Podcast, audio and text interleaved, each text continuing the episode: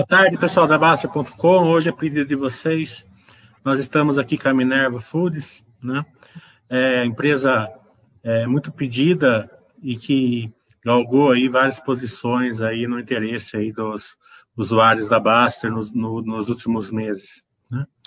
É, lembrando que a gente não faz nenhuma indicação aqui de compra nem de venda de ações, a gente somente faz aí, traz aí conhecimentos e ferramentas para vocês, para vocês poderem é, serem acionistas, se assim desejarem, da empresa, né? Ou pelo menos conhecer melhor a empresa e o setor. Também é, não podemos deixar de mencionar que a gente vai é, falar aqui de eventos futuros, né? Então, não quer dizer que, que vão se concretizar, né? Eventos de mercados podem fazer com que eles não se concretizem no futuro. Então, é boa tarde. Eu estou falando aqui com a Edson, com a CFO é, da, da, Minerva, e com o Danilo, que é o Head de Relações com Investidores. Boa tarde, Edson. Boa tarde, Danilo. Muito prazer ter vocês aqui mais uma vez na Baster. Esperamos aprofundar a relação Baster e Minerva no futuro. Boa tarde, João. É, é para nós é um prazer estar aqui com vocês de novo para falar um pouco da companhia. Boa tarde, Miller. A gente agradece aí de novo a oportunidade de falar um pouco da Minerva. Legal. Vamos fazer um overview do resultado. É, vocês. É, eu vi uma frase sua que eu, particularmente, acredito muito nessa frase, e praticamente eu norteio meus investimentos com essa frase, por isso eu me identifiquei muito com essa frase, que você é, consegue gerar valor para o acionista, mas você não tem condições de, de é, influenciar nas cotações. E eu super concordo isso. Então, faça um overview aí da, do, do resultado do, do, quarto trimestre do ano passado e também como que a, que a empresa gerou valor para o acionista. Tá bom, vou começar comentando. Essa frase é um, é um dos preceitos básicos de Value Invest, né? Quer dizer, você tem, você tem que ir atrás de empresas que conseguem gerar valor, porque preço é algo que ninguém controla, o mercado é soberano e ele determina o preço. E aí a gente, na posição de gestor, é, a gente tem que cada vez que sempre acreditar nisso, né? Que a nossa grande responsabilidade é gerar valor. O que, que a gente fez no ano passado, João? Vocês viram aí o resultado do quarto TRI? Eu acho que o principal destaque foi o fluxo de caixa livre. A gente gerou 1,9 bilhões de reais de fluxo de caixa livre no ano, isso tirando já capital de giro, tirando capex, tirando despesa financeira e fruto de um EBITDA recorde de 2,1 bi, né, uma margem de praticamente 11%. Com esse fluxo de caixa livre, a gente conseguiu fazer uma distribuição de, de dividendos recorde. A gente deve ser, se não a maior, o maior dividend yield, mas a gente vai estar certamente no top 10, top 5 da Bolsa, aí com um dividend yield de quase 11%. Vamos distribuir é, no total 542 milhões de reais, né, um dividendo complementar. Uma parte disso já foi distribuída no, durante o quarto TRI, né, tanto o juros capital próprio quanto um, um dividendo, é, um dividendo antecipado. A gente deve complementar com mais 384 milhões de reais, que vai ser é, aprovado na Assembleia em abril. É, além disso, a gente fez um. Então, como eu disse, a gente distribuiu dividendo, fruto de um lucro líquido de quase 700 milhões de reais é, no ano, uma receita líquida que cresceu mesmo em pandemia quase por volta aí de 15%, ficou acima de, ficou muito próximo de 20 bilhões de reais, a receita bruta ficou acima de 20 bilhões de reais, e tudo isso nos permitiu reduzir a alavancagem, que era uma das promessas que a gente tinha feito no início do ano passado, quando a gente fez um follow-on. É, a gente tinha uma meta de chegar com uma alavancagem abaixo de duas vezes e meia no final do ano, para poder sim ter uma distribuição mais é, agressiva de dividendos, e foi isso que a gente fez. A gente fechou com 2,4 vezes, mesmo considerando a distribuição de dividendos e o exercício de, de warrants que vão injetar capital na companhia em 2021, a gente mantém a mesma alavancagem. Então, a gente conseguiu estruturar, vamos dizer, otimizar a estrutura de capital, ficar numa posição mais confortável, gerar valor para o acionista e, mais importante, distribuir o valor para o acionista sem comprometer a alavancagem e estrutura de capital é, à frente. Então, acho que foi um ano importantíssimo para a Minerva, um ano de virada em que a companhia se posiciona como uma das empresas com a melhor estrutura de capital, mas mais importante, com um foco muito grande em devolver valor para o nosso acionista. Danilo? Quer complementar alguma coisa? Acho que, acho que o Edson passou por todos os pontos, é só para enfatizar mesmo, como ele sinalizou. É, acho que o grande ponto né, do ano foi que a companhia entregou efetivamente aquilo que tinha prometido ao mercado, né, que era gerar caixa, desalavancar e retribuir esse valor ao acionista, gerar valor e distribuir ao acionista. E isso efetivamente se materializou em 2020. É, vamos falar um pouquinho de estrutura de capital. É, eu já vi você falando há um tempo atrás, eu não sei se isso mudou, que você acredita que duas vezes a dívida líquida EBITDA ela geraria um valor aí adequado para a Minerva.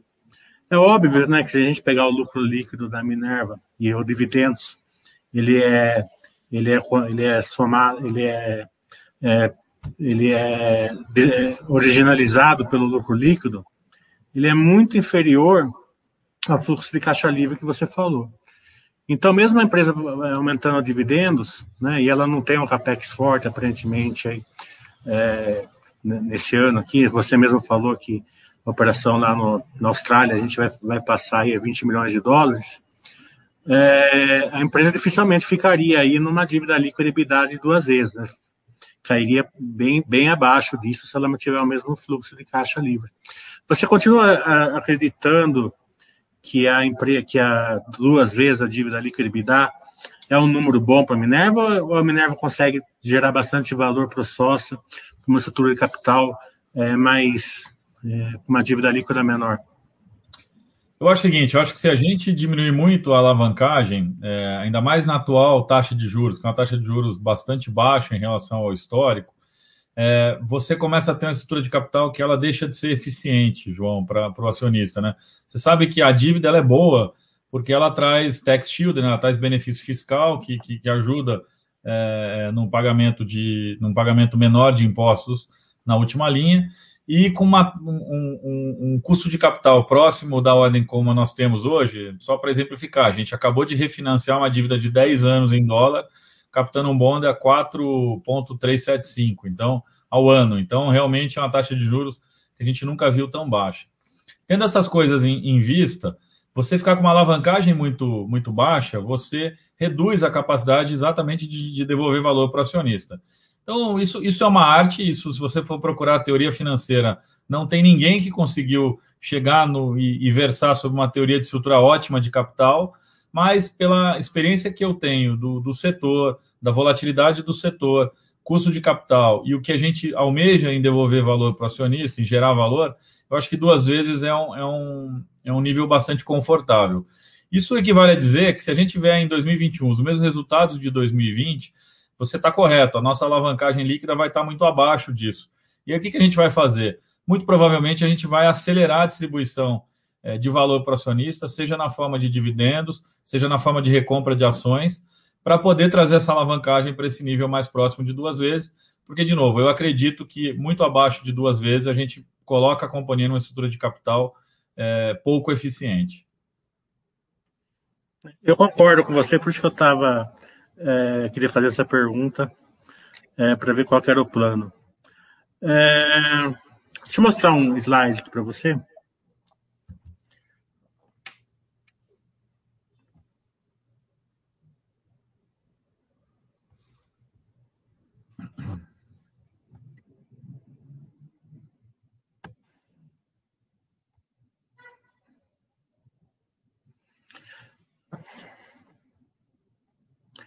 Os países, né, é, e, a, os continentes, eles, eles são pouco exportadores, né? A gente vê que os Estados Unidos aqui ele é praticamente flat, né? Porque ele tem uma produção grande, mas a exportação e importação é flat. A União Europeia também não é exportador.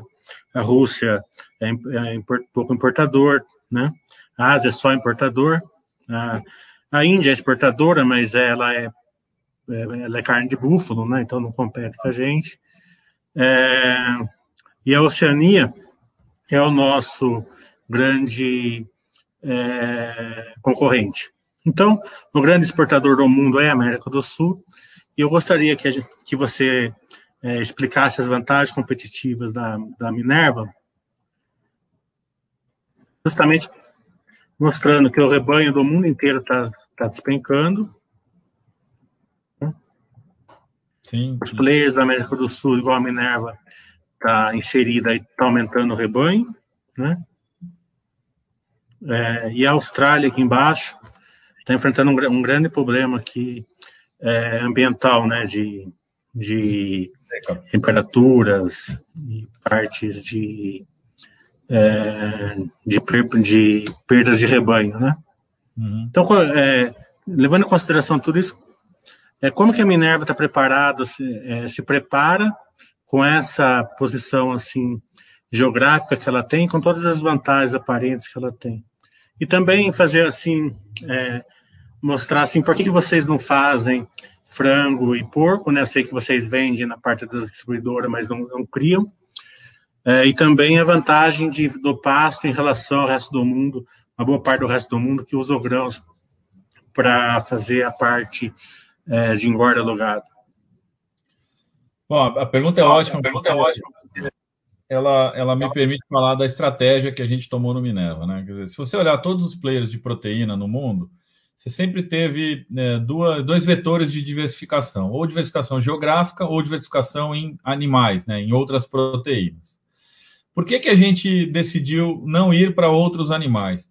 Porque a gente acha que as competências que você precisa para ter sucesso no bovino são completamente diferentes do que você precisa ter para ter sucesso em porco e frango. Né? Para você ganhar dinheiro com bovino, é, você tem que ter gestão de risco, logística e escala. Gestão de risco é importantíssimo, porque isso é um, é um business de spread. Né? Quer dizer, você tem que comprar muito bem de uma gama muito grande de fornecedores, processar e também vender muito bem no time certo, produto correto, para uma gama muito grande de clientes. Quando então o teu, o teu valor agregado, onde você agrega é, margem na operação, está na gestão de risco da compra e da venda. Quando você vai para porco e frango, é, o valor do negócio está lá atrás na cadeia, está na genética. Né? A gente, eu trabalhei na Cargill, a gente dizia na Cargill, a gente brincava que o, o frango nada mais é que um saco de milho com asas. Então, onde é que está é, a vantagem comparativa? Ela está no, no, como é que o bicho processa aquela quantidade de milho que você dá, quanto daquilo vira carne, para poder você abater o bicho e vender. Então você tem que ter um controle da genética muito grande, você tem que ser dono das vovós, das matrizes, isso vale para porco e frango. Então são, são, são drivers de valor completamente diferentes. Portanto, ter os três bichos na mesma companhia você vai estar aumentando o risco da sua companhia. Você vai ter que ter três estratégias, ou pelo menos duas estratégias bem diferentes para poder é, é, manejar a empresa. Então a gente decidiu focar só num bicho. A gente conhece as nossas limitações de gestão, então a gente falou: bom, nós vamos ser o melhor operador de carne bovina, de, de bovino, e não vamos nos distrair com outras estratégias. E aí vem para a tua pergunta da diversificação geográfica, né? Quando a gente olha os, os gráficos que você mostrou, o que, que a gente percebe? Primeiro, que é, a América do Sul virou o grande exportador mundial e a Ásia virou o grande importador mundial.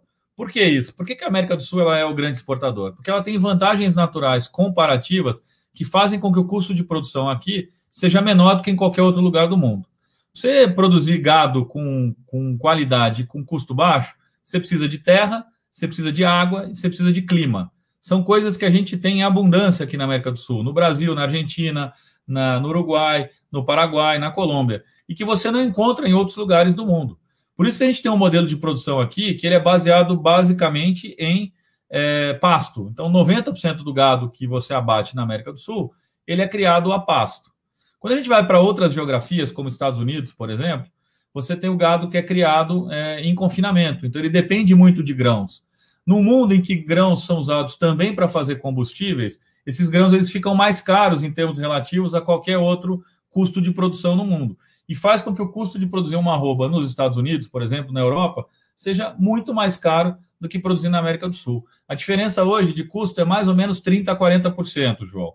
Então, isso coloca a América do Sul numa, numa posição muito favorável em termos de custo de produção. É por isso que, quando você vê a demanda aumentando na Ásia, a única região que tem tido capacidade de expandir rebanho por ter um modo de produção que não é dependente de grãos e que é muito mais viável economicamente, tem sido a América do Sul. Isso justifica aqueles gráficos que você mostrou dos rebanhos. Por que, que os rebanhos nos países desenvolvidos basicamente caem e os rebanhos aqui nos países da América do Sul é, é, sobem e, e, portanto, colocam a gente nessa posição ímpar de, de grande exportador e de maior é, fornecedor de carne para o mundo.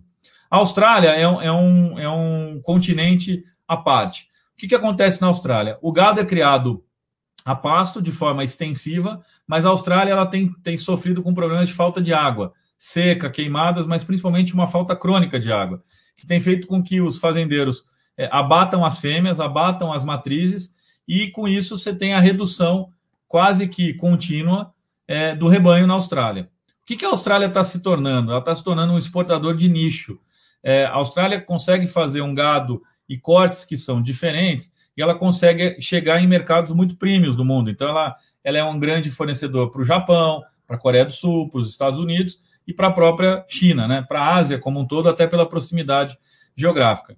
Então, a gente vê a Austrália não mais como um competidor. A Austrália é muito mais um, um competidor de nicho. Ela vai competir, muito provavelmente, já compete com a Argentina e Uruguai em determinados mercados, em determinados nichos. Até porque a Austrália também tem um preço de produção, um custo de gado, por causa do problema de falta de água, cerca de 30% a 40% também mais caro do que a América do Sul. Então, como é que a gente vê o mundo se organizando, né? A gente vê os Estados Unidos como um grande produtor, mas um grande consumidor, portanto, sem excedente exportável, como você mostrou aí no, no gráfico. A gente vê a América do Sul como a região, a única região que tem capacidade de ampliar a produção, ampliar a exportação de forma competitiva, e, portanto, ela vai ganhando market share na exportação aos poucos. Se a gente pegar os últimos 10 anos, ela saiu de 20 e poucos por cento para 33, 34% da exportação mundial. E a Austrália, ela deve encolher, mas ela deve chegar num patamar, é, num piso, dali ela não vai sair e ela vai operar como um, um, mercado de nicho, quer dizer, ela vai operar apenas em mercados de nicho, porque ela não tem competição, ela não tem custo competitivo para brigar com o Brasil, com o Paraguai, mesmo com a Argentina e Uruguai, nos cortes mais baratos, que vão ser vendidos, por exemplo, para a indústria e para e a maior parte da população nesses mercados emergentes. Dado isso, como é que a gente posicionou a companhia? Né? Então, na diversificação geográfica, a gente decidiu ficar só na América do Sul, que é onde a gente vê vantagem comparativa. É por isso que a gente criou a plataforma, a maior e mais diversificada plataforma da América do Sul hoje em dia. Não tem nenhuma companhia que tenha a diversificação que a gente tem na América do Sul, e é por isso que a gente é o líder de exportação é, na região. O passo de Austrália, que aí eu já vou me adiantar, provavelmente uma pergunta que você ia fazer, que é a JV, é exatamente para a gente usar os nossos canais de distribuição, que pelo, por essa vantagem na exportação se tornaram muito eficientes, a gente começar a vender é, carne produzida na Austrália nos nichos que a gente acessa hoje em dia. Pouca gente sabe, mas a gente já tem uma trading lá na Austrália, operando já há mais de cinco anos, uma trading que a gente adquiriu, que ela faz sourcing de proteínas, não só é, carne bovina, mas cordeiro também, principalmente, na Austrália e Nova Zelândia, e revende para os nossos clientes, principalmente no Oriente Médio e na Ásia. A gente está fazendo dinheiro com essa trade. Então, a pergunta natural que surge é: pô, por que não dar um passo a mais e ir para a produção na Austrália? A gente acha que esse momento de, de, de redução de rebanho na Austrália faz com que a margem fique apertada, vai trazer é, ativos de boa qualidade a preços bastante, bastante atrativos para serem adquiridos. Então, assim, é como na bolsa. Na bolsa, você nunca vai comprar a ação quando ela está no high. Você vai sempre comprar ela quando ela está barata, esperando ganhar quando ela se valoriza. É a mesma coisa aqui. A gente vai procurar comprar ativos num, num, num, num ciclo de baixo, onde a gente acha que consegue comprar ativos estressados num preço mais barato e aí sim conseguir fazer dinheiro quando, quando o mercado melhorar ou através de sinergias que a gente consegue aportar via nossos canais comerciais. Como é que vai ser essa JV na Austrália? Ela vai ser com a Salic, que é o nosso principal é, parceiro, principal acionista hoje da companhia, que é, o, é, é, um, é um fundo controlado pelo Fundo Soberano da Arábia Saudita. Eles já têm uma operação de criação de cordeiros na Austrália, ele tem algumas fazendas lá, e a ideia é fazer uma JV em que a gente vai ter o controle da JV, a gente vai ter mais de 50%, e vamos aportar 20 milhões de dólares para poder fazer a aquisição de uma ou duas plantas, inicialmente de cordeiro, mas com os planos de expandir para bovino também. Esse cordeiro que a gente vai produzir lá, a gente já vende é, nas nossas, através da nossa trade e na nossa distribuição. Então, basicamente, eu vou substituir fornecimento de terceiro por um fornecimento próprio. Esse capex de 20 milhões de dólares já está considerado no nosso orçamento para 2021. A gente espera que o capex de 2021 seja muito próximo de 2020, alguma coisa entre 300 e 350 milhões. Isso não é guidance, mas isso é uma projeção baseada é, no passado recente. E nesses números já estão inclusos o que a gente espera gastar nesse, nessa JV na, na Austrália. Então, esse é, o, é um pouco o quadro estratégico, como é que a gente pensou a companhia para posicioná-la e como é que a gente está olhando aí no curto, médio prazo o crescimento. Danilo, se você quiser adicionar alguma coisa, fica à vontade. Não, acho que só acho que o grande ponto aí, né, você sinalizou bem a, todo esse benefício da, da nossa exposição aqui em América do Sul como plataforma de exportação. Isso é transparente nos números. A América do Sul hoje é o grande player na exportação do mercado internacional. Como a Edson falou, quase 40% do PIB global vem do, do continente. Uh, isso não é de graça, isso é ancorado em todos esses benefícios, essas vantagens competitivas, tanto do ponto de vista de estrutura de custos, como do ponto de vista de escala, né? de conseguir efetivamente produzir e entregar uma escala cuja demanda vem crescendo cada vez mais.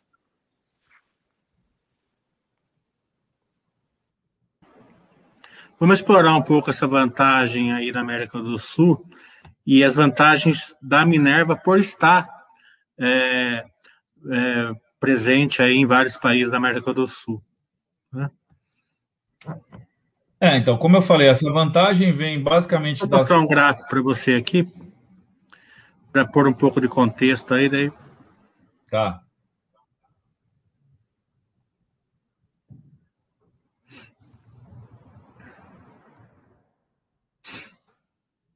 Minerva hoje, né, ela é mais ou menos 50% Brasil, não, 45% Brasil, 45% é, América do Sul, né, Colômbia, Paraguai, Uruguai, Argentina, e 10% trading. Né? É, que está aqui a composição da receita bruta. Né?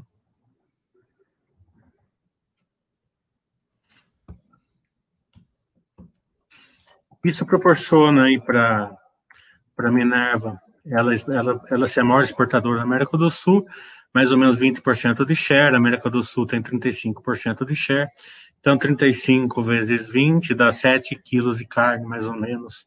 Então, cada 100 quilos de carne é, exportado no mundo, mais ou menos 7 era uma planta da Minerva.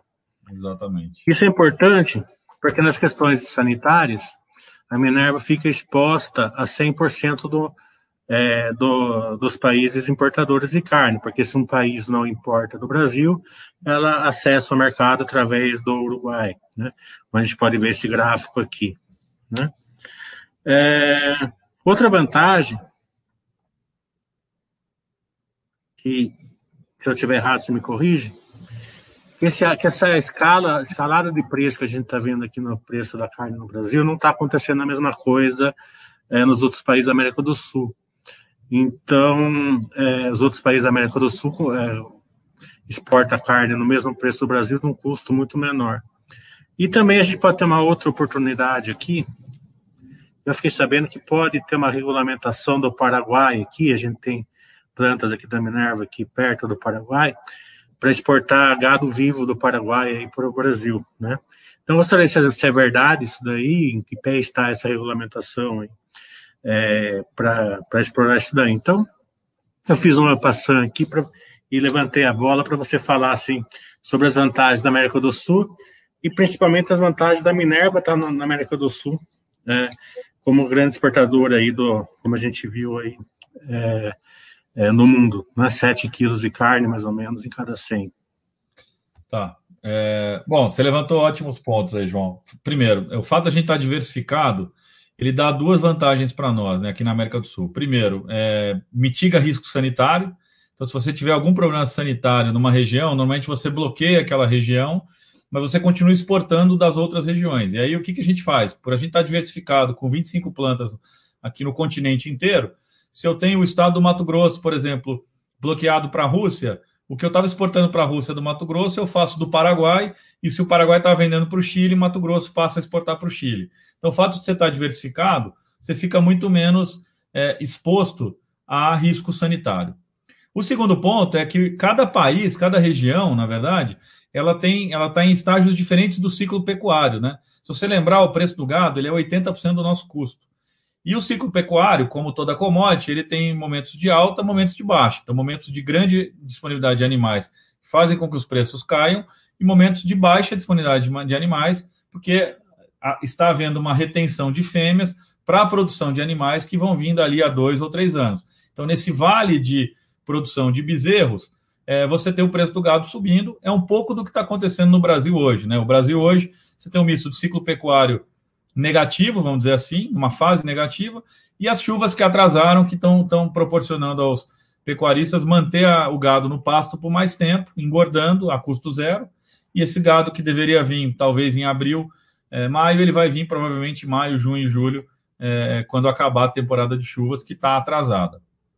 Mas o fato de eu estar em vários países me permite, por exemplo, ter ciclos pecuários diferentes. Então, o Brasil hoje, como você bem disse, o preço da carne está alto, o preço da arroba está alto, é... e, e, isso faz com que a minha margem na exportação esteja um pouco menor do que, por exemplo, na Argentina, onde eu estou num ciclo muito positivo de gado, uma disponibilidade absurda de animais, o preço do gado é hoje lá 20%, 25% mais barato do que é no Brasil. Com isso, eu consigo exportar com uma margem melhor. A mesma coisa acontece no Paraguai, na Colômbia. Se a gente for para o Uruguai, o Uruguai estava num ciclo muito negativo. Ele virou agora. Então, agora a gente começa a ter margens melhores. Então, o fato de eu estar diversificado, ele acaba, de certa forma, protegendo também é, a geração de, de, de, resultado da companhia. É, você sabe muito bem que países que têm mercado interno muito forte, como é o caso de Brasil, Argentina e Colômbia, é, você exporta uma quantidade que não chega a 30%, 40% da produção. O Brasil, por exemplo, exporta 25% hoje do que é produzido. Portanto, o que determina o preço do gado é exatamente o preço da carne no mercado interno. Tem uma correlação muito forte. Então, a gente teve o ano passado, por exemplo, o auxílio emergencial, que fez com que o povo é, demandasse mais alimentos, ou o poder de compra da população fosse reforçado. Isso acabou gerando uma pressão no preço da carne que se refletiu no preço do boi que, que a gente acredita?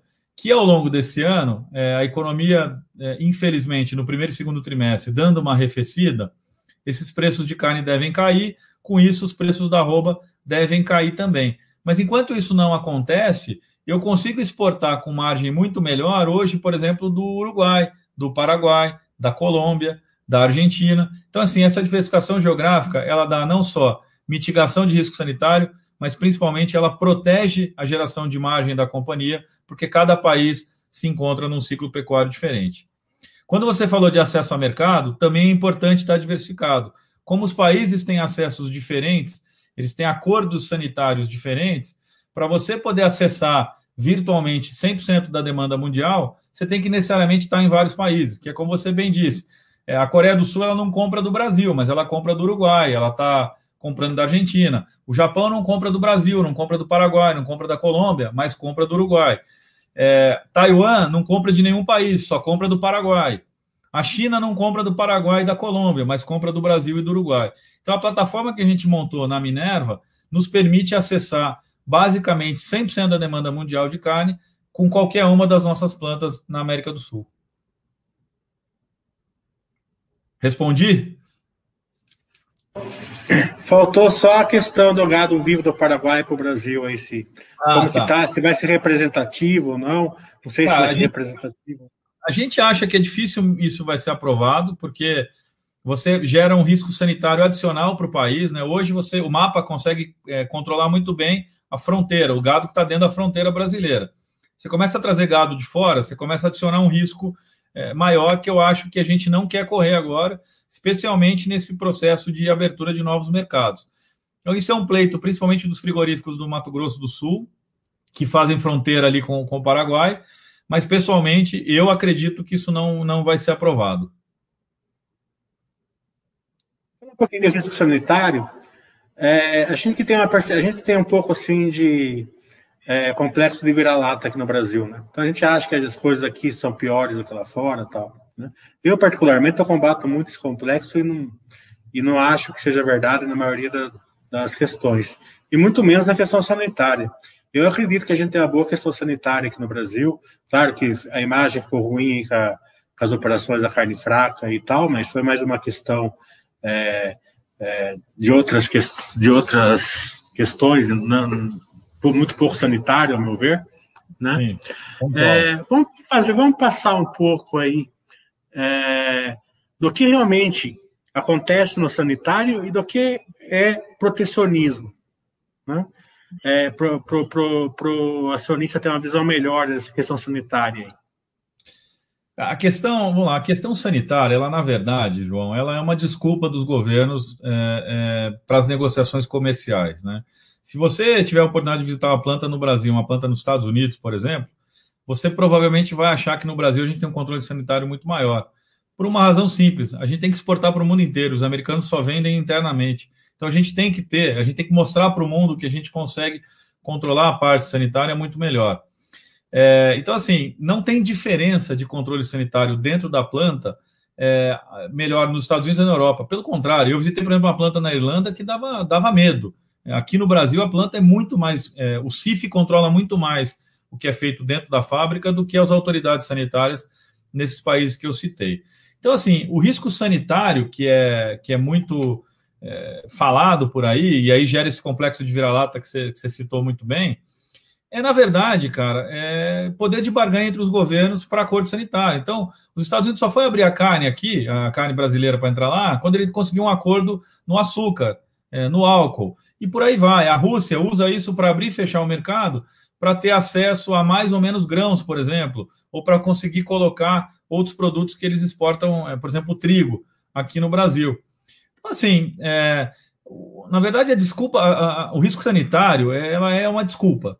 É, eu acho que essa desculpa sanitária, à medida que o mundo vai crescendo, a renda das pessoas, especialmente na Ásia, vai subindo e elas vão querendo consumir mais proteínas, os, os, os governos vão ter que se abrir cada vez mais, porque não tem capacidade local de produzir é, é, essa demanda toda. Que na China, por exemplo, é, eu tive na China em 2019, lá na, em outubro, quando o nosso presidente estava visitando, e o primeiro-ministro da China, lá, o Xi Jinping, ele falou o seguinte: olha, a gente espera nos próximos cinco anos trazer 400 milhões de chineses para a classe média.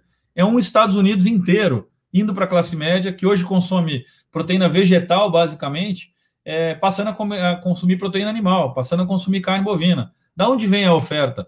A China não tem capacidade de, aumentar a produção, ela não tem terra cultivável, ela não tem clima e ela não tem água disponível. Então, ela vai ter que importar a carne do Brasil. Frango e porco é diferente, porque frango e porco, se você importa o grão, você consegue criar no seu país. Agora, carne bovina, não. Você precisa de terra, você precisa de água e você precisa de clima. Então, tem uma oportunidade enorme de aumento de consumo, especialmente na Ásia, calcado em melhor distribuição de renda, urbanização. Você tem uma população ainda da China que continua migrando para cidades e você tem a ocidentalização dos hábitos, né? Cada loja do McDonald's e do Burger King que abre na China é um consumo maior de carne. Eles vão ter que comprar mais recorte para fazer hambúrguer para poder atender esse pessoal todo. Então, essa mudança de hábitos que a gente está tendo, especialmente na Ásia, vai implicar numa, um aumento de consumo que os governos não vão ter outra alternativa senão abrir os mercados, senão aprovar mais plantas para poder é, importar carne. Senão o mercado vai ficar desabastecido. E você sabe que a grande raiz de, de, de convulsão social é a falta de alimentos. Está aí a primavera árabe lá é, que não nos deixa mentir, e várias outras é, incidentes aí no mundo que começaram exatamente porque ou porque a comida ficou muito cara ou porque a comida ficou indisponível.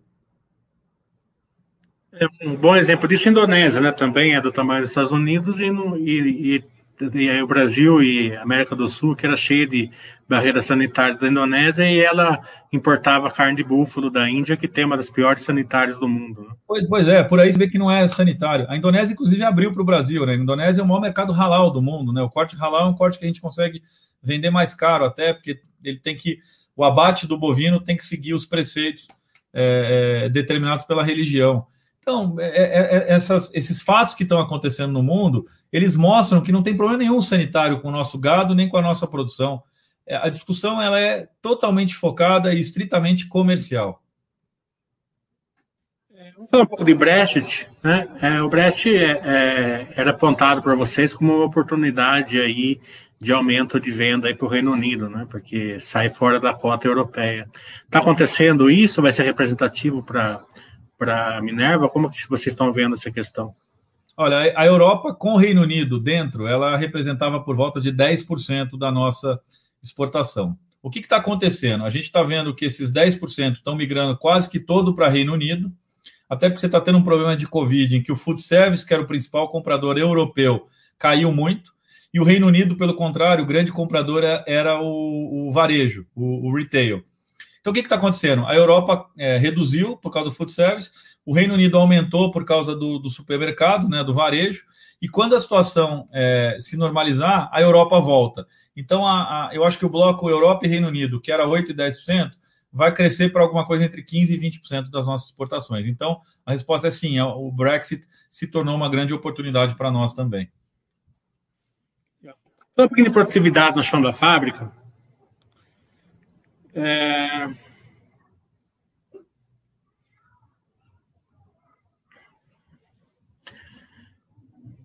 É, quão, intensivo em mão de obra é o, é, é o negócio de vocês, é, é, a planta de vocês hoje em dia, e co, como é que ela é em relação aos pares de vocês nacionais é, e, e, internacionais, co, como que vocês estão nessa produtividade, na tecnologia, e, e qual é o movimento assim que vocês estão fazendo para novos tipos de iniciativas, como a indústria 4.0, por exemplo? O nosso, o nosso setor ele ainda é um setor muito intensivo em mão de obra. Né? Óbvio que as empresas, as grandes empresas que são exportadoras, elas acabam tendo que ter mais funcionários proporcionalmente do que quando você compara com empresas que só abatem para vender no mercado interno. Então, assim, se você pegar as três grandes, os índices são mais ou menos parecidos, você mais ou menos tem um, um funcionário para cada cabeça abatida. Então, você tem uma capacidade de mil cabeças dia, você necessariamente vai ter entre 900 e mil funcionários naquela planta. Quando você vai para fora do Brasil, as plantas são muito maiores, né? E por que isso? Porque aqui no Brasil a gente tem o gado, aqui na América do Sul ele está espalhado pelo continente todo. E, e, e o raio para você trans, tra, transportar o gado, que é econômico, é 300 quilômetros. Então, o que, que acontece? Você acaba é, instalando plantas em várias regiões para você não competir e não puxar o preço do gado muito para muito cima. Dado que o gado é 80% do custo, você faz plantas menores. Então, plantas de 1.000, 1.200, 800 cabeças, dependendo da região. Você dificilmente vai ter plantas acima de 2.000 cabeças aqui no Brasil. Eu lembro de cabeça aí, deve ter 8, 10 plantas espalhadas aí no centro-oeste que tem é, uma capacidade de 2.000 ou mais cabeças. Então, com isso, você torna o negócio é, bastante mão de obra intensivo. Difícil ganhar escala com várias unidades é, espalhadas. Quando você vai para os Estados Unidos, por exemplo, é o contrário. Como o gado está concentrado em poucas regiões, então é muito fácil transportar, é, porque o gado está muito concentrado. Você tem plantas de 6 mil cabeças por dia, 5 mil, 7 mil, 8 mil. E aí, com plantas desse tamanho, você consegue ter um ganho de escala maior e usar menos mão de obra. Além disso, como o preço do gado é maior e, portanto, o preço de venda também é maior, te viabiliza mecanizar a parte é, da linha de produção. Você consegue ter retorno é, investindo em máquinas, porque o preço unitário de venda do teu produto é muito maior. Aqui na América do Sul é, não é possível, tem, tem uma planta que eu lembro, que é no Uruguai, que é uma planta é, que foi feita no estado da arte, que tem um nível de mecanização acima da média, no nível é, do que a gente vê nos Estados Unidos e na, e na Europa. Basicamente, é muito mão de obra intensiva, e é por isso que quando veio o Covid, a gente teve que reduzir a utilização de capacidade, porque eu tive que mudar o layout das linhas. Pensa que eu tenho uma linha lá com 20, 30 caras, um do lado do outro, é, é, cortando, é, recortando o, o, quarto, né? Como é que a gente faz? A gente faz o abate, você divide o boi basicamente em quatro partes, e cada quarto do boi entra numa linha de produção e cada um é responsável por tirar um corte daquele quarto. Então, se vem o traseiro, tem o cara que tira o filé mignon, tem o cara que tira a picanha, tem o cara que tira o alcatra e por aí vai. Os caras ficam um do lado do outro, né? Ficavam a provavelmente meio metro de distância, 70 centímetros. Com o Covid, a gente teve que aumentar essa distância para um metro e meio, dois metros. E aí, uma linha que tinha 20 pessoas passou a ter 10 pessoas. Então, o que, que aconteceu? As linhas ficaram mais lentas, a produção caiu, portanto, a produtividade caiu e a nossa utilização de capacidade baixou. Ela que rodava ao redor de 80%, caiu para 63%. À medida que você vai, vai aprendendo o novo layout, né, o tal do learning curve, você vai melhorando os seus processos. A gente já conseguiu sair de 63 para 74 e a gente espera que até o final do ano a gente volte para aquele nível de 80%. Mas o fato de você ter mão de obra intensiva, ele acaba sendo um complicador numa situação de Covid como essa que a gente é, que a gente está vivendo, que a gente viveu é, nos últimos, é, vamos dizer, 15, 18 meses. Esse efeito aí foi bem menor na, na, na China, né? De, de queda de volume, né? Para a China, você está falando? Da não, exportação? Da, na China. Ah, na, não, sim, é bem menor na China, na Atena. É, por que, que aconteceu isso na Atena? porque nas, nas plantas que a gente tinha lá, a gente tinha capacidade é, ociosa, a gente estava operando já a um nível mais baixo. Então, a hora que a gente refez os layouts, a gente, na verdade, aumentou os turnos e conseguiu preencher mais rápido, entendeu? Já partia de uma base menor. Danilo, quer fazer um, alguns comentários sobre tudo que a gente falou aqui antes da gente abrir para perguntas e respostas? Então, vamos lá, vamos, vamos abrir para o Q&A, vamos ouvir o, o que o pessoal tem, tem de dúvida sobre a companhia. Antes de abrir para perguntas e respostas, você pode. Eu vou fazer uma pergunta que acho que você não vai poder responder nenhuma das duas, mas eu sou obrigado a responder, senão a negada briga comigo aqui. Como que está a JV Venture na China e se vai ter mais recompra aí de ações? A JV na China, ela atrasou em função do, da Covid, né? Assim, a gente não conseguiu sequer viajar para a China para assinar o contrato. É, a gente acha que a gente está na fase final de acertar os últimos detalhes. A gente assinou uma, uma, um contrato não vinculante, e aí a gente está na fase final de acertar o contrato definitivo. Eu acredito que em mais 60 dias está tudo assinado e a, JV começa a operar. Em relação à recompra de ações, eu vou responder o que eu respondi, acho que no call de resultado, né? A gente, é, quem, quem tem essa decisão é o conselho de administração. A gente sugere, a gente como administração sugere. Eu, na minha posição, eu vou sugerir ao conselho, porque eu acho que é uma boa aplicação do nosso caixa mas eu não posso garantir que isso vai ser aprovado, que uma, um novo programa vai ser reaberto. A gente tem reunião de conselho é, em abril e a gente vai fazer a, a, a sugestão e aí o, o conselho é soberano para definir. Ótimo. É, Calix está perguntando: esse movimento que entende que o abate dos animais é cruel e muitos deixam de consumir proteína animal por isso. Pode comentar? É. Ó, a gente tem um programa de, de bem-estar animal que está entre os. Assim, a gente tem uma especialista que é a Papa, é a, a Papisa de bem-estar animal no mundo, que é a nossa consultora, que mudou uma série de procedimentos pré-abate e na hora do abate que garantem bem-estar animal. Então, quem não vai comer carne por causa de, de crueldade com os animais é porque já assumiu uma, uma, uma, uma, vamos dizer, uma escolha de ser vegetariano ou vegano. É, se você gosta de carne, e você pode estar tranquilo que, do ponto de vista de melhores práticas de welfare, de bem-estar animal, nós somos um dos líderes no mundo e muito preocupados com isso. É, o Uriamento está perguntando aqui questão da J-Venture lá na, na Austrália. É até bom comentar isso daqui para ficar bem claro. Questão das partes relacionadas. Né? Acho que vai ser feito através de um comitê separado, né? com volta dos acionistas minoritários? Como que vai ser essa questão aí é, de, um, de um CAPEX com partes relacionadas? Tá, isso já foi aprovado por um comitê do conselho que não tinha nem, nem ninguém da Salic participando, eram só conselheiros independentes. Então, eles já olharam o contrato e, e recomendaram aprovação, e agora ele vai ser referendado na Assembleia é, de Acionistas. Então, é, além de ter um comitê separado de independente, olhando tudo que foi negociado, tá dando, a gente está dando full disclosure e isso vai para a Assembleia também para ser, é, ser, enfim, aprovado, para ser examinado em Assembleia. Então, é, e eu, eu posso te dar os principais termos. É tudo feito a preços de mercado, obviamente. É, as, as compras e vendas é, que envolvam a Salic. É, e, e, nesse caso é só a compra da, da, da matéria-prima, né, a compra dos animais, porque a venda está toda dentro da Minerva e vai para clientes da Minerva, então, onde a gente tem que tomar cuidado e ser muito específico é que os preços que vão ser pagos para a matéria-prima sejam efetivamente preços de mercado. É, o Danilo já fez uma live aqui com a gente e ele viu pelos feedbacks que a gente tem aqui, pelas perguntas. É, a nossa base de acionistas aqui é grande, né? 200 mil pessoas. E praticamente são, são todos os investidores de longo prazo. Né? A gente não tem aqui o trader, o swing trader, ou, ou é, correlacionados a isso. Então, uma pergunta que é muito é, cara às, às pessoas que querem ser sócio por 5, 10, 15, 20 anos, deixar as suas ações para os filhos, né? É, como que eles têm que monitorar a empresa? Quais são os riscos da empresa? Né? É, como, você, como você falou aqui que a América do Sul são as vantagens, o que, que pode colocar a empresa aí em águas mais turvas, digamos assim. Tá. Pensando a longo prazo, João, o que, que são os principais riscos? Primeiro, a gente está muito ligado ao crescimento econômico mundial, especialmente da Ásia, né? Então, assim, se a China tiver um soluço, se acontecer uma guerra, alguma coisa que faça com que a renda e o crescimento caia na Ásia, principalmente, a gente vai sofrer.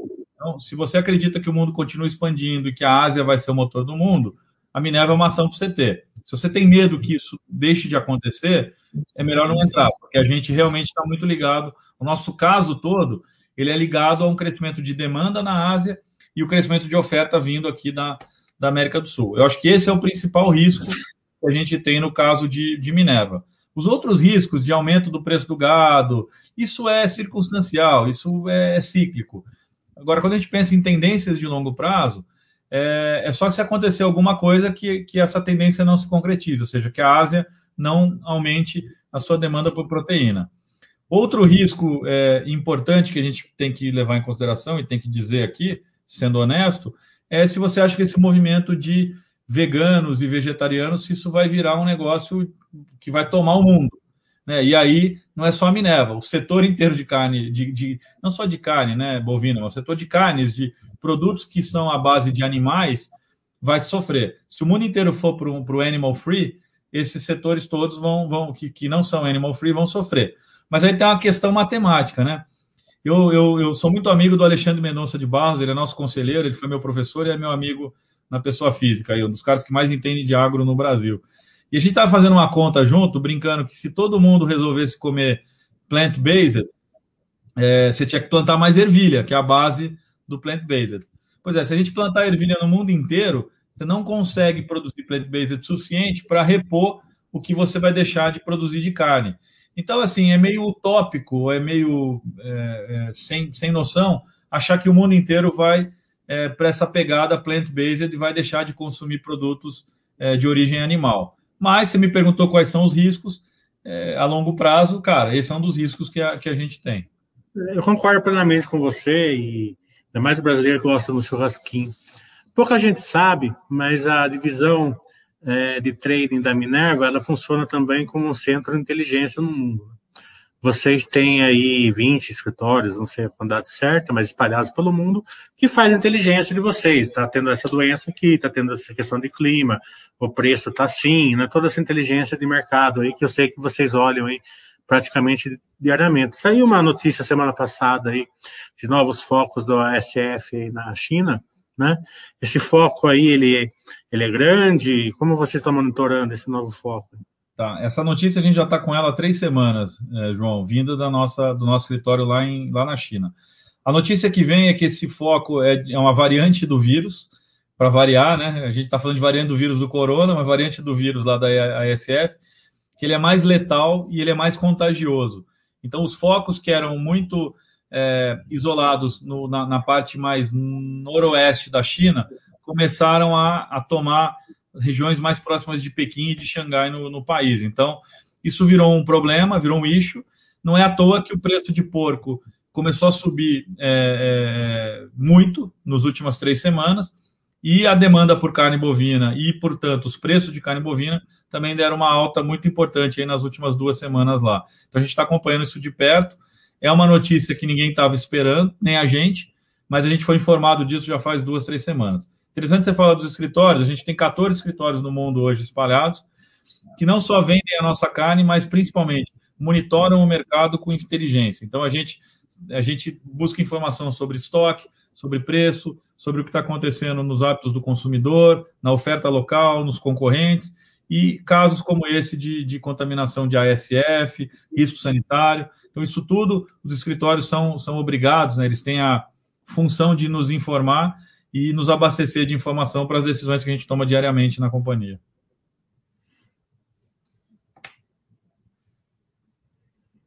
É, o Salvador está falando que a Minerva vem cumprindo o que o Queiroz, F. Queiroz, eu não sei quem é.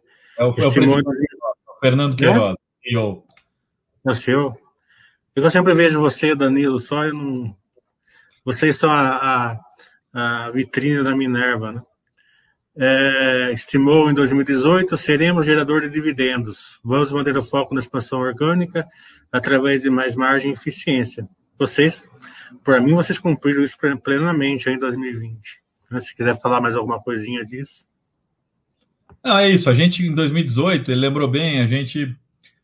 Bom, eu, eu saí da companhia em janeiro de 18 e voltei em julho, né? E aí, quando eu voltei, a gente tinha uma situação do endividamento é, mais alto, endividamento ali na, na, época na casa de quase cinco vezes, e eu voltei com um plano muito, muito detalhado e muito específico de redução de endividamento e transformação da companhia numa pagadora de dividendos. Quem acompanhou o nosso aumento de capital lá em 2018 e, e, e esse e esse seu assinante deve ter acompanhado, porque ele lembrou bem da, da, frase do Fernando, o plano era exatamente esse. Então, nós fizemos um aumento de capital com a ração a R$ reais na época, 5,40, 6,40, é, e demos uma, uma warrant para todo mundo. Né? Então, quem pagou 6,40 na ação, ganhou uma ação e uma BIF 11.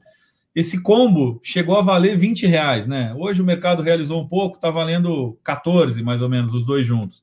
Então, o cara pagou 6, quem acreditou na nossa história, quem acreditou nisso que o Fernando falou, pagou 6 e hoje está valendo 14. Então, não preciso dizer que teve um belíssimo retorno aí em dois anos. E aí a gente veio com muita disciplina é, tentando entregar isso. Então, a gente fez aumento de capital, usou o dinheiro para baixar a dívida, depois fizemos um follow-on, usamos o dinheiro para baixar a dívida, e aí com a dívida mais baixa e a companhia gerando caixa livre para caramba, a gente tomou a decisão de fazer uma distribuição é, significativa de dividendos esse ano.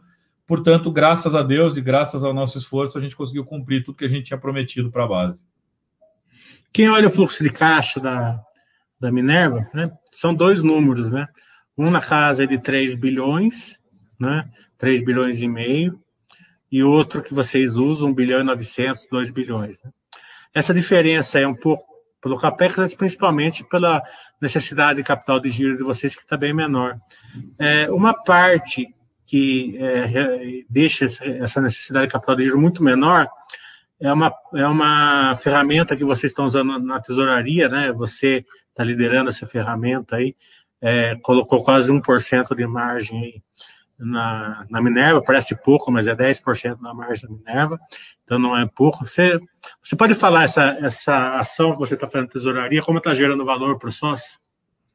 É, uma, assim, basicamente a gente desenvolveu uma ferramenta de, de desconto dos nossos fornecedores, em que a gente consegue pagar os fornecedores à vista, com desconto aí de 1,5% a 2% no preço ao mês, e a gente consegue se financiar através de uma linha específica de desconto de fornecedores com vários bancos, ao custo de mais ou menos 0,40 ao mês. Então, essa linha, o prazo médio dela é mais ou menos 60, 70 dias, dá um custo aí de 1,20, 1,30 contra um benefício de 2%. Então, isso me, me permite alongar o prazo de pagamento, quer dizer, é, melhorar a geração de caixa, devolvendo caixa para a operação e ainda conseguir adicionar a margem liquidamente entre financeiro e EBITDA, mais ou menos 0,80% na margem, entre 0,80% e 1%, dependendo do, do prazo. É, é, basicamente esse instrumento que a gente é, conseguiu é, é montar junto com algumas instituições financeiras, algumas instituições que provêm funding, que são muito parceiras nossas há muito tempo. É, a gente está muito acostumado em ver assim, empresas exportadoras fazer rede natural, né? E a gente já, já consegue é, ajustar no balanço, tudo bonitinho, né? Vocês, vocês, vocês não o fazem, né? É, eu até entendo por que vocês não o fazem, acho até que faz muito sentido a sua, o seu é, posicionamento, mas o pessoal aí não, não, compreende. Você pode explicar os motivos por você não fazer o RED natural?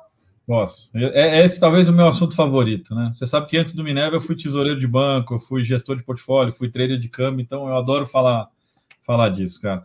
Eu não acredito em rede natural por dois motivos, cara. Primeiro, é, a desvalorização cambial, quando ela acontece, ela pega o financeiro de um jeito e ela pega a operação de outro jeito completamente. Então, o câmbio sai de 4 para 5, você tem uma despesa na hora né, na sua dívida, e a sua operação de exportação, ela leva às vezes seis, nove meses para refletir na geração de caixa operacional aquela desvalorização cambial. Pior, se o câmbio fica volátil, demora ainda mais tempo de você gerar na operação toda aquela despesa, né, gerar na operação mais do que suficiente para cobrir aquela despesa financeira que você teve. E o segundo motivo, e para mim o mais importante, é que quando tem desvalorização cambial, é, normalmente você, ela não acontece só naquele país, só na, no teu país, né? é, ela, ou, ela normalmente acontece em alguns países que são ou seus clientes ou seus concorrentes. Então você nunca consegue é, repassar ou, ou se beneficiar completamente daquela desvalorização do câmbio. A carne vale 100 dólares. O câmbio saiu de 4 para 5, eu não vou fazer 500 reais a mais na carne. Porque vai ter ou, um, ou a Argentina vai estar desvalorizando junto, e aí com isso ela vai pressionar o preço de 100, vai cair para 80, ou a China não vai ter capacidade de pagar 100, ela vai falar, cara, agora eu só posso te pagar 80. Então, ou o meu concorrente ou o meu cliente vai ter mecanismos de tentar baixar o preço em dólar e compensar parte da desvalorização. Então, se isso acontece, eu tenho a porrada inteira no financeiro e não tenho é, o, o, a, a, contrapartida positiva na operação. Então, por causa desses dois motivos, a gente tem que estar redeado. Por que, que a gente não redeava antes? Por que, que a gente não protegia antes? Porque o custo do, da proteção no Brasil era muito alto. Né? A taxa de juros aqui era 12%, 14%, a taxa de juros nos Estados Unidos era 2%, me custava 10% ao ano para proteger a companhia. Agora que o juro é 3, 2, e lá nos Estados Unidos o juro é zero, ela custa 3, 4% ao ano, né? Que você tem que pagar um spread de, de crédito para os bancos para poder proteger o balanço. Aí faz sentido, aí fica muito barato proteger o balanço. Né? Quando eu pagava 10 e eu captava dinheiro a 8, custava 8 com 10, custava 18. Né? A companhia fazia retorno sobre capital investido de 15, não podia redear, senão eu ia, eu ia, eu ia, eu ia destruir valor. Hoje a companhia faz um ROIC de 23, 24, e o meu custo de captação está em 5, e o RED custa 4. Então eu faço 25 e o custo de capital está em 5 mais 4 está em 9. Então faz todo sentido fazer RED. Vai fazer RED de quanto? De tudo? Não, eu não posso também ficar comprado em dólar. Então qual é a, a métrica que a gente usa? Se você pegar meu balanço no financiamento do ano, você vai ver que eu mantenho caixa em dólar. Eu tenho lá 70% do meu caixa, mais ou menos, sempre em dólar. Então qual é a conta que eu faço? É muito simples. Eu pego a dívida em dólar, tiro o caixa em dólar, tiro os outros ativos em dólar que eu tenho. Eu tenho, por exemplo, recebíveis de exportação que são dolarizados também. E aí aquilo que sobra, que eu protejo. E normalmente, pelo ciclo da minha operação, aquilo que sobra é mais ou menos 50% da minha dívida de longo prazo. E daí a gente aprovou com o conselho uma política de hedge em que eu tenho que ter sempre, no mínimo, 50% da dívida cambial de longo prazo protegida. E é exatamente o que a gente tem hoje. Então, o câmbio saiu de 4, foi para 5,20. A gente fez uma baita resultado no RED, que protegeu a companhia, protegeu a alavancagem. O câmbio caiu de 5,20 para 5, a gente teve uma perda que está lá, está toda ela é, é, discriminada, tanto na DRE, mas principalmente no, no, no release de resultado. A gente explica lá tudo direitinho, a gente abre. E agora que o câmbio voltou a subir para 5,70, a gente vai ter também um resultado lá que vai nos ajudar a proteger é, é, o endividamento da empresa. Então, é, é, por isso que eu não acredito em rede natural e é por isso que a gente instituiu uma política em que eu estou, na média, travado, eu estou zerado. Óbvio que tem algumas variaçõezinhas, mas a ideia é não especular, não ficar comprado e nem ficar vendido em dólar também. Como que a Minerva ela, ela lida com a, com a diferença da, da receita em dólar para o custo em reais? O que você vende aqui no mercado interno é suficiente para cobrir o seu gasto em reais aqui no Brasil? Ou você vai ter que, tem que fazer um hedge de receita também para não ficar exposto a uma valorização do real? E também vou falar um pouquinho do bottom line. Né? É, a Minerva teve um aumento no, anual de 40 vezes o lucro, mas teve uma perda aí de 50% é, no lucro líquido trimestral. Né? É, na verdade, não ocorreu, né? Teve um não recorrente aí em 2019 que afetou aí o resultado. É, quero crer que teria sido 10 vezes superior ao, ao lucro líquido do quarto trimestre de 20. Mas eu quero ir um pouco além. Se você olhar o efeito é, caixa do RED, e se você fizer essa conversão no lucro líquido, essa diferença é muito maior, na minha opinião. Né? O lucro líquido seria estrondosamente superior a, ao ano passado, no quarto trimestre.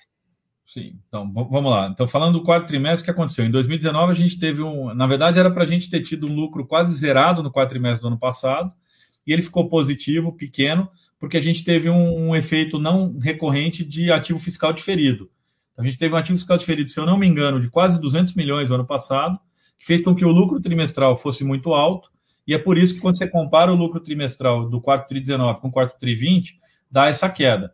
Se a gente normalizar, a gente precisa nem normalizar, João. Se a gente parar na, na linha antes do imposto, você vai ver que era um, quase que um prejuízo no quarto tri de 2019 contra um lucro de quase 170 milhões esse ano, esse, esse trimestre. Então tem uma, uma, uma tem um aumento aí de quase 10 vezes, como você bem falou, é, se a gente parar a conta no, numa linha antes do imposto.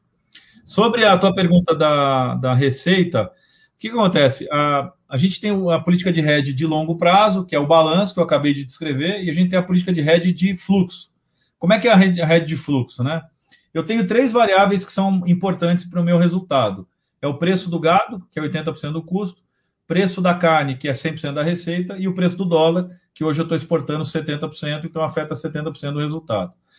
Todo dia a gente tem o Beef Desk, em que a gente olha essas três variáveis, olha a margem que esse negócio está gerando, e a gente tem como objetivo proteger a margem. Então, se a margem está lá no 10, no 11, no 12, em níveis que a gente acha que são é, atraentes, a gente protege. Como é que a gente faz? A gente vende a carne, eu fecho a venda da carne, eu travo o preço do boi e eu vendo o dólar ou compro opção. Né? Normalmente a gente compra opção. É, se o dólar sobe, eu vendo no mercado e perco o prêmio. Se o dólar cai, eu estou redeado. Então é assim que eu me protejo com a, contra a valorização do real. É todo dia olhando o que, que tem de exposição e tendo uma cabeça de travar a margem, mas não travar o câmbio, travar as três pontas. Porque se eu travar só o câmbio e deixar as outras duas em aberto, eu não garantia a margem da operação. Por que, que essa política de risco ela é, ela é importante?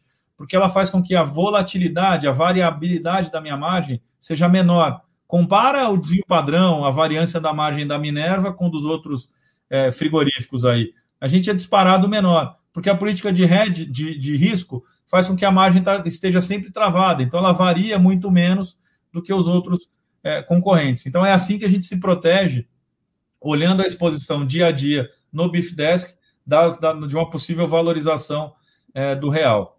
Em relação à diferença do fluxo de caixa que você falou, a diferença está na dívida, né? Quer dizer, eu gero um puta caixa no RED, só que a dívida gera uma baita despesa não RED, uma despesa não caixa, por isso que o fluxo de caixa fica diferente do resultado é, de lucro líquido. Certo. Wes, a gente tem uma hora, e o Danilo gentilmente falou que pode ir um pouco além, a gente tem bastante perguntas. A hora eu não perguntei para você como está seu tempo. Você tem uma hora, tem mais tempo? Como que está o seu tempo?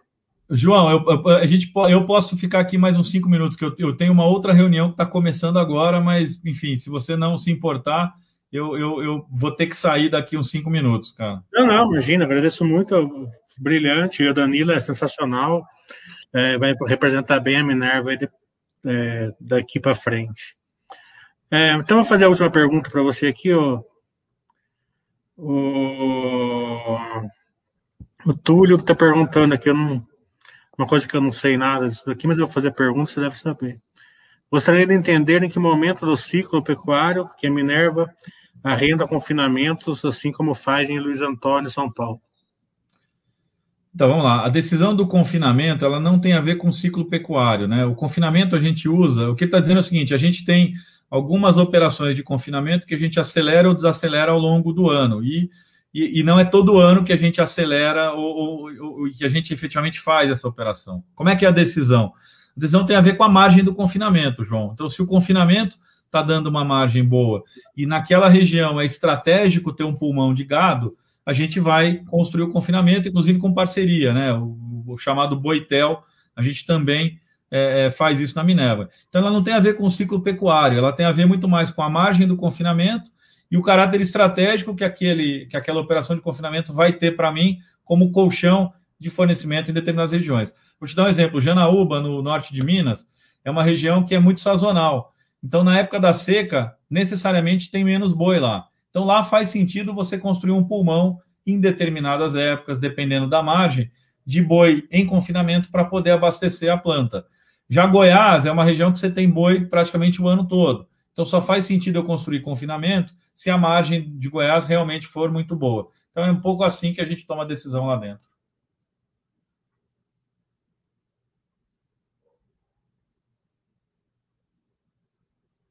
Eu acho que você está no mudo, João.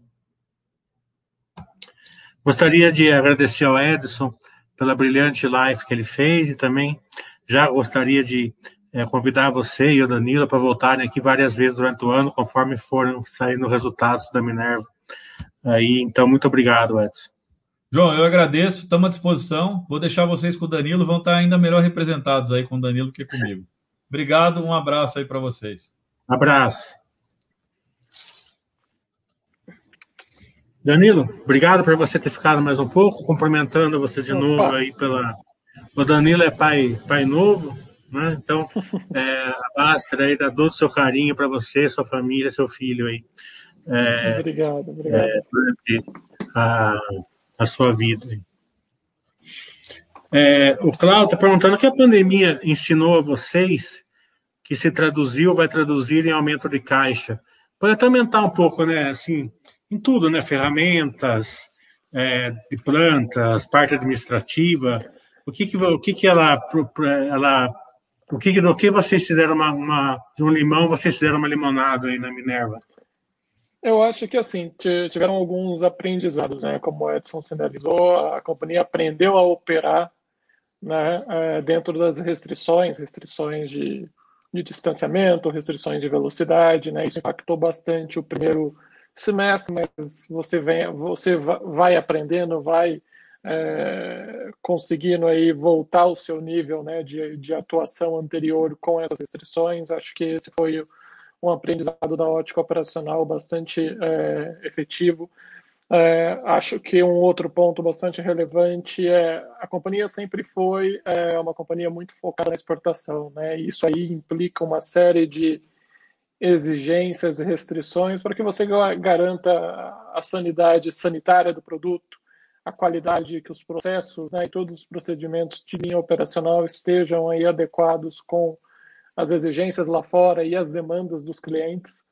Isso se acentuou ainda mais né, é, durante a pandemia. Então, a companhia ela passou a ter, ela já tinha um cuidado muito grande em relação a isso, ela passou a ter um cuidado ainda mais efetivo, de modo a garantir que uh, o processo operacional e o produto final, né, todo o ciclo entre o animal entrar na planta até o produto chegar no porto de destino, ele tenha aí um, um acompanhamento e um cuidado bastante uh, efetivo. Né? Vocês devem ter visto aí casos e casos de uh, tanto autoridades como clientes, né? clientes eu me refiro aí na ótica de países, questionando se existia algum risco do produto contaminado ou não, se existia algum risco de ter surto dentro das operações. E a Minerva, se a gente olhar, foi uma das poucas companhias, se não a única, dentro dos grandes players, que não teve esse questionamento ou não teve um, um, um movimento mandatório né, de parada de operação ou de restrição de exportação em função de algum problema é, relacionado à pandemia. E aí, olhando um pouco mais sobre a ótica financeira, né, gestão de risco, que sempre foi uma das nossas dos nossos grandes drivers, até pelo background do Edson, né, acho que ele deixou muito claro isso.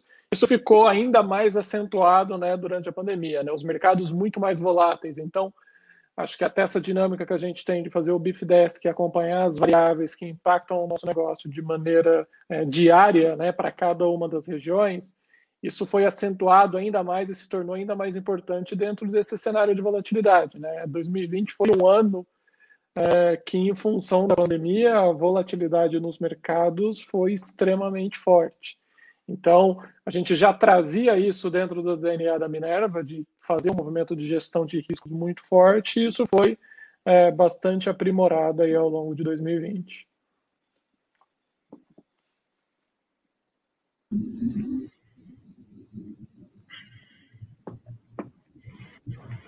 Hum. O Ted está parabenizando você com o Edson pela live. Os dois são feras. É, o...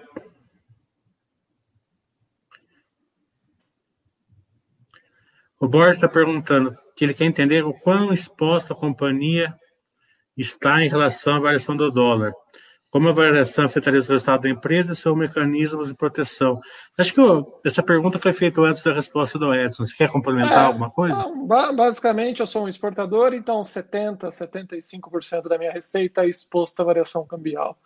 É, eu tenho dívida em dólar, algo em torno desse mesmo patamar, entre 75% da minha dívida em moeda estrangeira, Só que eu tenho a minha política de hedge, né? Como o Edson sinalizou, ela tem ali alguns parâmetros que variam conforme o movimento de mercado, mas ela implica em proteger pelo menos 50% da minha dívida.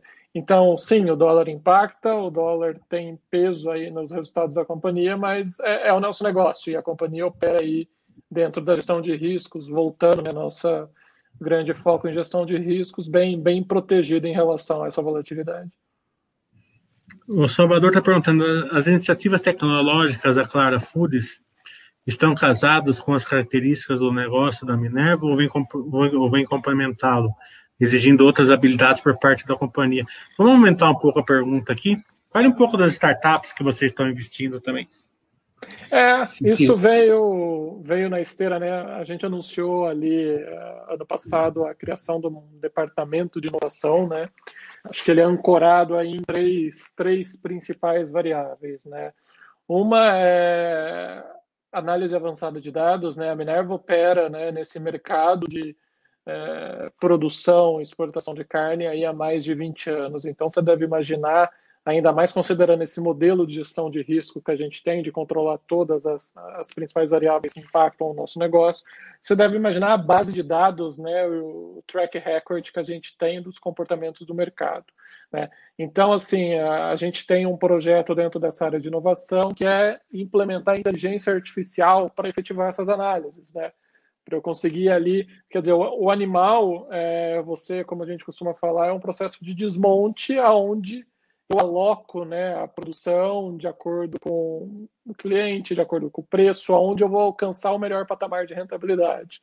Conforme a companhia ganha complexidade, ganha escala, eu trazer uma variável que me dê mais assertividade para tomar essa decisão, claramente vai permitir aí é, um incremento de rentabilidade. Então, é, dentro da inovação, análise de dados é, é uma das variáveis que, que a gente vem explorando. As outras duas, é, uma relacionada ao marketplace, né? A Minerva é uma companhia essencialmente exportadora, é quase um B2B, né? Eu acesso, eu produzo animal, eu produzo aqui a carne, é, falando mais exportação, eu entrego ela no porto de destino e aí o, o meu cliente, muitas vezes o varejista, o, é, o, o dono do food service ou mesmo a indústria acaba processando ou acaba customizando, enfim, mas é, eu usualmente a companhia não chega ao cliente final. Então, por meio do marketplace, eu tenho aí essa oportunidade de dar um passo além na cadeia de valor da indústria de alimentos, de dar um passo aí de conseguir me aproximar um pouco melhor do cliente final. E por que, que isso é importante? Isso te gera inteligência de mercado, você passa a entender melhor como o mercado se comporta, você tem ali é, possibilidades de estar tá conseguindo enxergar como esse mercado vai se movimentar. Uh, e isso também te gera a oportunidade de você entregar um produto com maior valor agregado.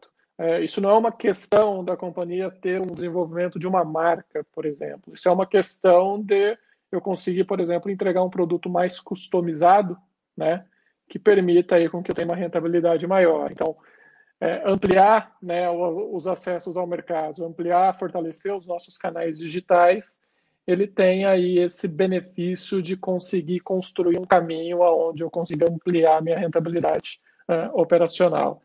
E o terceiro vetor dessa área de inovação, e aí vai justamente com Clara Foods, a gente anunciou ontem também o investimento na Shopper, né, que tem também uma relação com o Marketplace, é o Corporate Venture Capital, né, é, o que, que, é isso? É, a companhia ela tem um fundo, basicamente aí 30, 30 e poucos milhões de dólares, cuja iniciativa é identificar oportunidades dentro né, da cadeia de alimentos, dentro da indústria de alimentos. Então, oportunidade da Clara Foods, quer dizer, é, no momento onde fala-se muito da proteína animal free, todo mundo pensa muito né, na questão do, do filé, que vai estar na prateleira do supermercado, como o Edson falou, de de ervilha, enfim, ou de qualquer outro produto.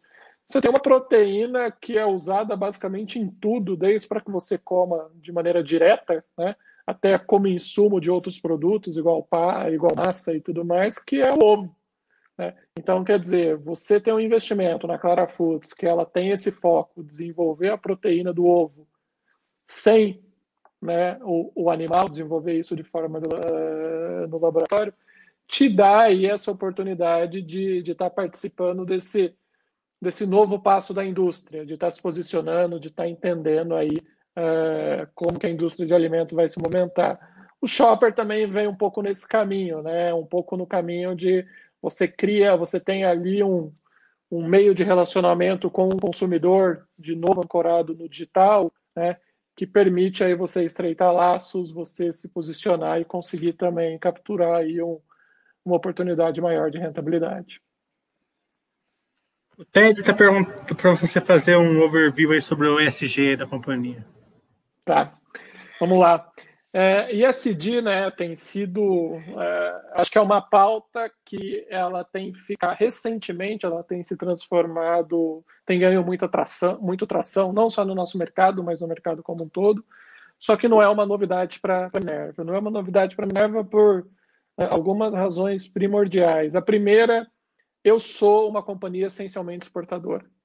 A companhia essencialmente exportadora, ela já tem naturalmente dentro do seu modelo de negócios é, uma necessidade muito grande de cumprir com exigências, restrições e protocolos dos mais uh, avançados possíveis uh, relativo ao seu mercado de destino. Então, uh, não tem nada mais restrito do que você conseguir importar para a Europa que você conseguir exportar para os Estados Unidos, para a China e por aí vai. As restrições sanitárias, de qualidade e ambientais são muito fortes.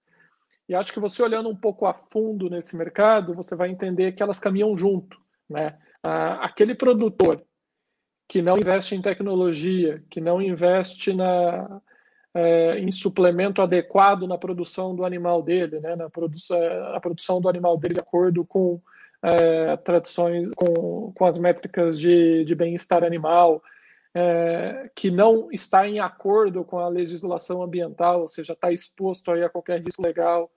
Esse cara ele não consegue entregar um animal que seja adequado para exportação. Então essa é a primeira barreira de entrada muito claro.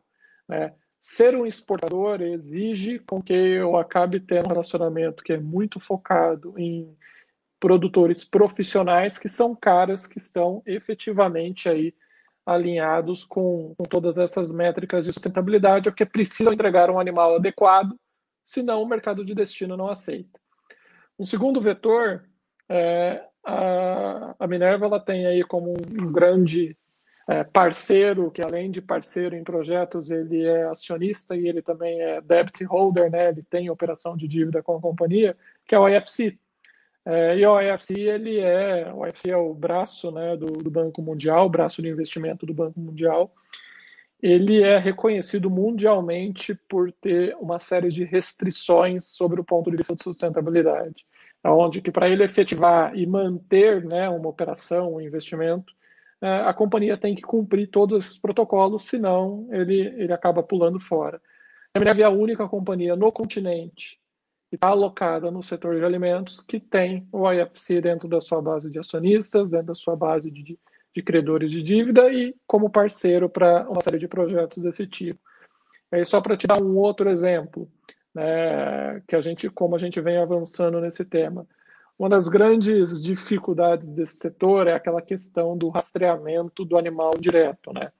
É, eu vou lá na fazenda X, eu compro o animal, eu tenho toda a documentação, então eu sei exatamente se ele está em linha ou não. Meu sistema de monitoramento, meu sistema de análise barra perfeitamente se aquele animal que eu comprei está em linha ou não com todos é, esses, esses preceitos, né, essas variáveis aí de ESG.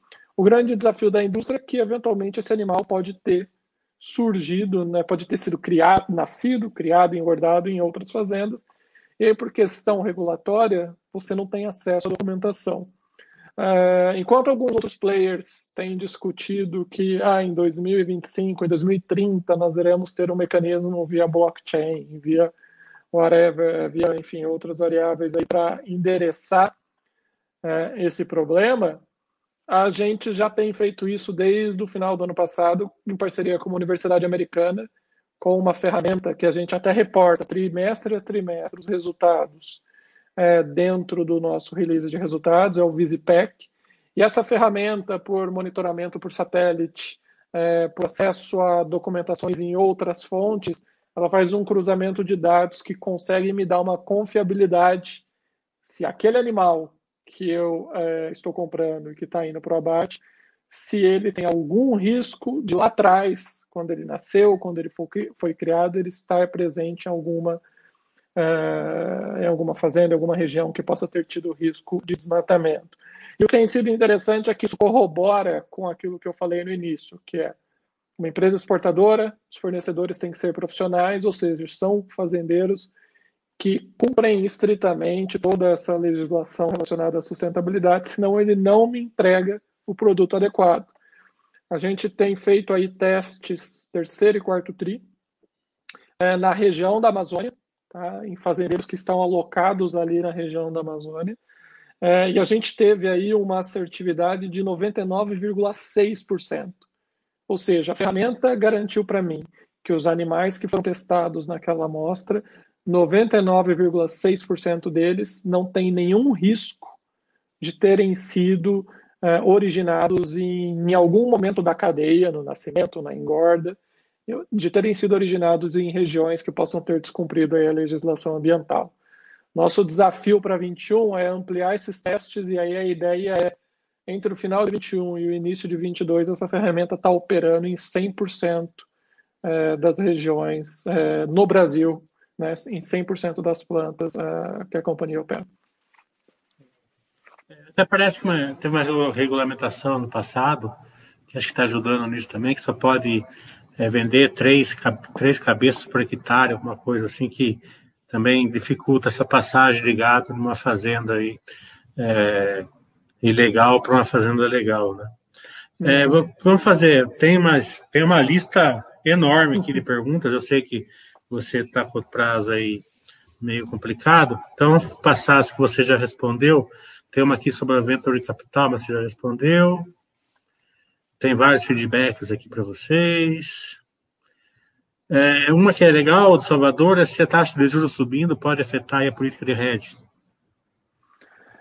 Olha, essa taxa de juros subir, né, dentro daquele contexto de que é, o hedge, né, quer dizer, o diferencial de juros, que é aí a, a matriz de precificação do hedge, ele acabe se expandindo, né, eventualmente isso pode ter, pode sinalizar aí algum movimento dentro da política de hedge. É, eu acho que a gente está longe desse cenário, né? Acho que ninguém pensa aí numa taxa de juros que vai bater os dois dígitos, pelo menos aí nos próximos anos. Então acho que ainda está tá bastante longe disso, mas racionalmente, né, como o Edson explicou bem, o, o argumento é esse. O hedge ele se torna bastante efetivo e simples, porque o diferencial de juros ele está muito curto, deve se manter assim, até pela própria condição é, econômica, é, a condição recessiva né, que o país passa e deve continuar com dificuldades aí por algum tempo. Então, eu, sendo bastante sincero, não acho que um movimento de taxa de juros que pode acontecer aí nos próximos trimestres ou nos próximos anos, ele vai ser numa magnitude que possa impactar essa política. Mas, teoricamente, se eu tiver um movimento de duplo dígito, isso pode acabar acontecendo. Deixa eu aproveitar a inteligência de mercado que vocês têm aí. É... Eu concordo super com o que está falando. Não acredito numa taxa de juros alta. É, acho que o mercado está muito errado. Claro que a gente tem que acompanhar, que pode ser que ele esteja certo, mas por uma questão de é, distanciamento entre a taxa de juros de curto prazo com a taxa de juros de longo prazo. Uma taxa de juros de curto prazo está forçando a taxa de juros de longo prazo a se expandir, né? Porque uma taxa de juros de curto prazo, teoricamente, vai aumentando a inflação. Então, na minha cabeça, e eu quero aproveitar a inteligência que vocês têm, na hora que começar a subir a taxa de juros de curto prazo, a taxa de juros de longo prazo vai convergendo para centro. Né? Vocês acreditam nisso também? Porque cria aquela, uh, diminui aquela expectativa de alta da inflação? Acho que faz sentido, assim, é, eu, eu sou economista também, o Edson também é, acho que dentro da teoria faz, faz bastante sentido esse movimento. É, só que eu acho que a gente ainda está, de novo, na minha opinião, né, não vou a fundo nisso, acho que os bancos devem estudar muito melhor do que a gente. Mas, na minha opinião, acho que a gente está um pouco longe desse cenário. É, acho que o impacto econômico que a gente já vive e deve viver aí por alguns trimestres, em função da pandemia, em função da recuperação que é, acho que ela vai acontecer paulatinamente conforme a vacinação avança, conforme enfim, as coisas comecem a voltar ao normal, eu não acredito que isso deve implicar em um movimento mais agressivo de taxa de juros de curto prazo e, por consequência, tem um movimento de abrir a curva né, de longo aí de uma maneira também bem agressiva.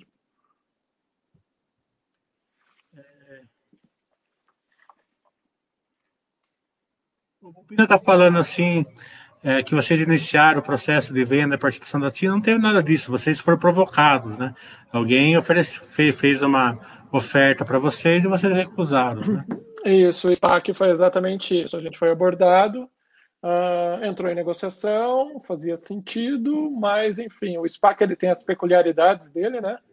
Ele acabou não, não conseguindo não, conseguindo atingir aí esses acho que captar junto aos investidores que fizesse sentido né, dentro do valuation que a gente discutiu e ponto. A, a companhia é, tem bastante clareza aí do, do valor da Atena.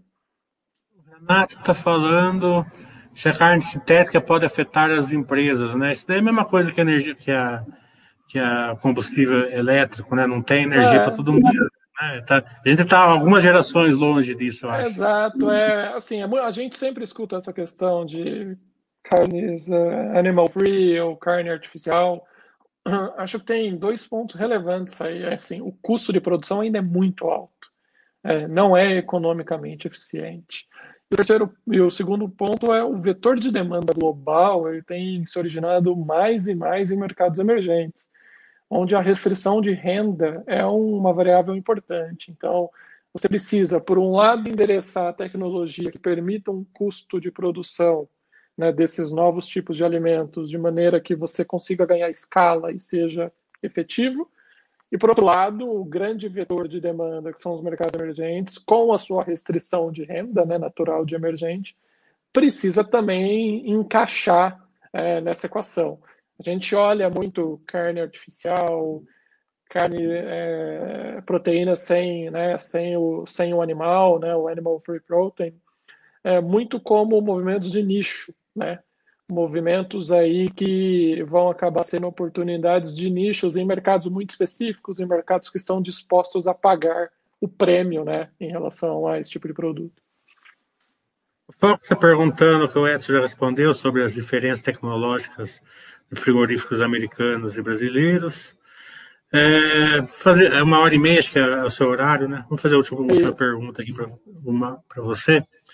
Então, a Lúcia está perguntando se a companhia acredita conseguir manter o nível de conversão de EBITDA em caixa.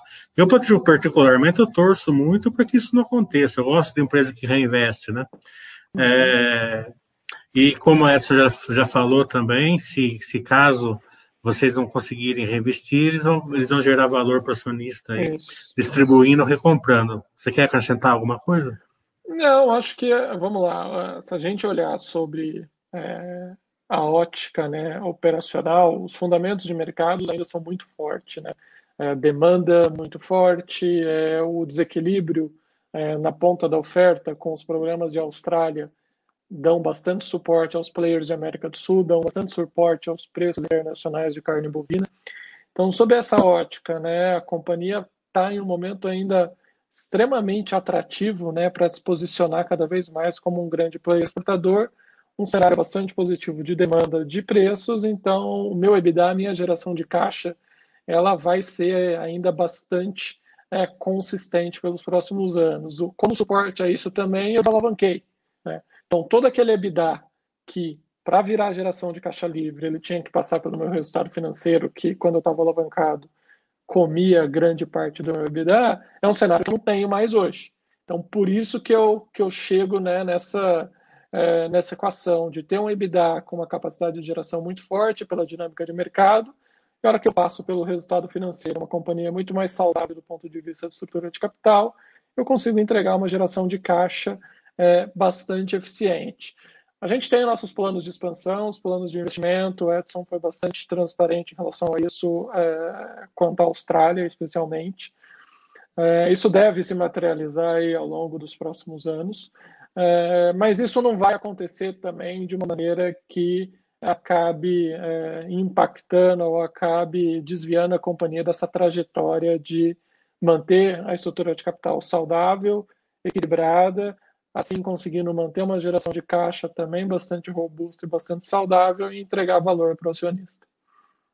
Esse ano aqui foi um ano de virada, realmente. Eu sempre falo assim, né? Tem empresa que gera valor para o stakeholder, né? E tem empresa que, que gera valor para o stakeholder, né? A Minerva gerava valor para o stake bond e agora está tá gerando valor, graças a Deus, para o stakeholder. Né? Se transformou. Exatamente. Exatamente. É, uma, parabéns, é, uma companhia alavancada, é, acho que você deve lembrar lá no passado, é, uma companhia alavancada, meu EBITDA, a hora que chegava no resultado financeiro, era drenado para pagar os bondholders, para pagar os detentores da dívida. Reduzindo essa alavancagem, né, o meu EBITDA ele acaba tendo uma conversão em caixa muito mais efetiva e isso é geração de valor para o acionista. Parabéns, Danilo, é, de novo pelo filho, é, pela, pela, sua família. É, muito, muito agradecido aí. A gente tem uma lista de perguntas aqui enorme ainda. Então, você poderia dar o contato aí para quem não teve a pergunta respondida, mandar e-mail para vocês? Isso, é, vamos lá. Enfim, primeiro colocar uh, a minha pessoa e todo o time de RI à disposição, né, do pessoal da Baster, enfim, de todos os stakeholders de mercado que queiram falar sobre a indústria, que queiram entender as perspectivas do setor, é, conhecer sobre a companhia, enfim, a gente está mais do que à disposição. É, o nosso site, né, minervafoods.com barra é, RI, investidores, você consegue acessar os dois. É, o nosso e-mail de RI é ri.minervafoods.com e o nosso é, Twitter, né, a gente tem um Twitter focado exclusivamente no RI, é, justamente aí para tentar aproximar do investidor, levar um pouco de é, informação né, da companhia do setor, que é o Minerva Underline BIF3, que é o nosso ticker na, na B3. Muito obrigado, boa noite a todo mundo. Obrigado por vocês terem assistido. Espero o feedback de vocês lá na baixa para a gente mandar para o Danilo e para o Edson. É, Tiago?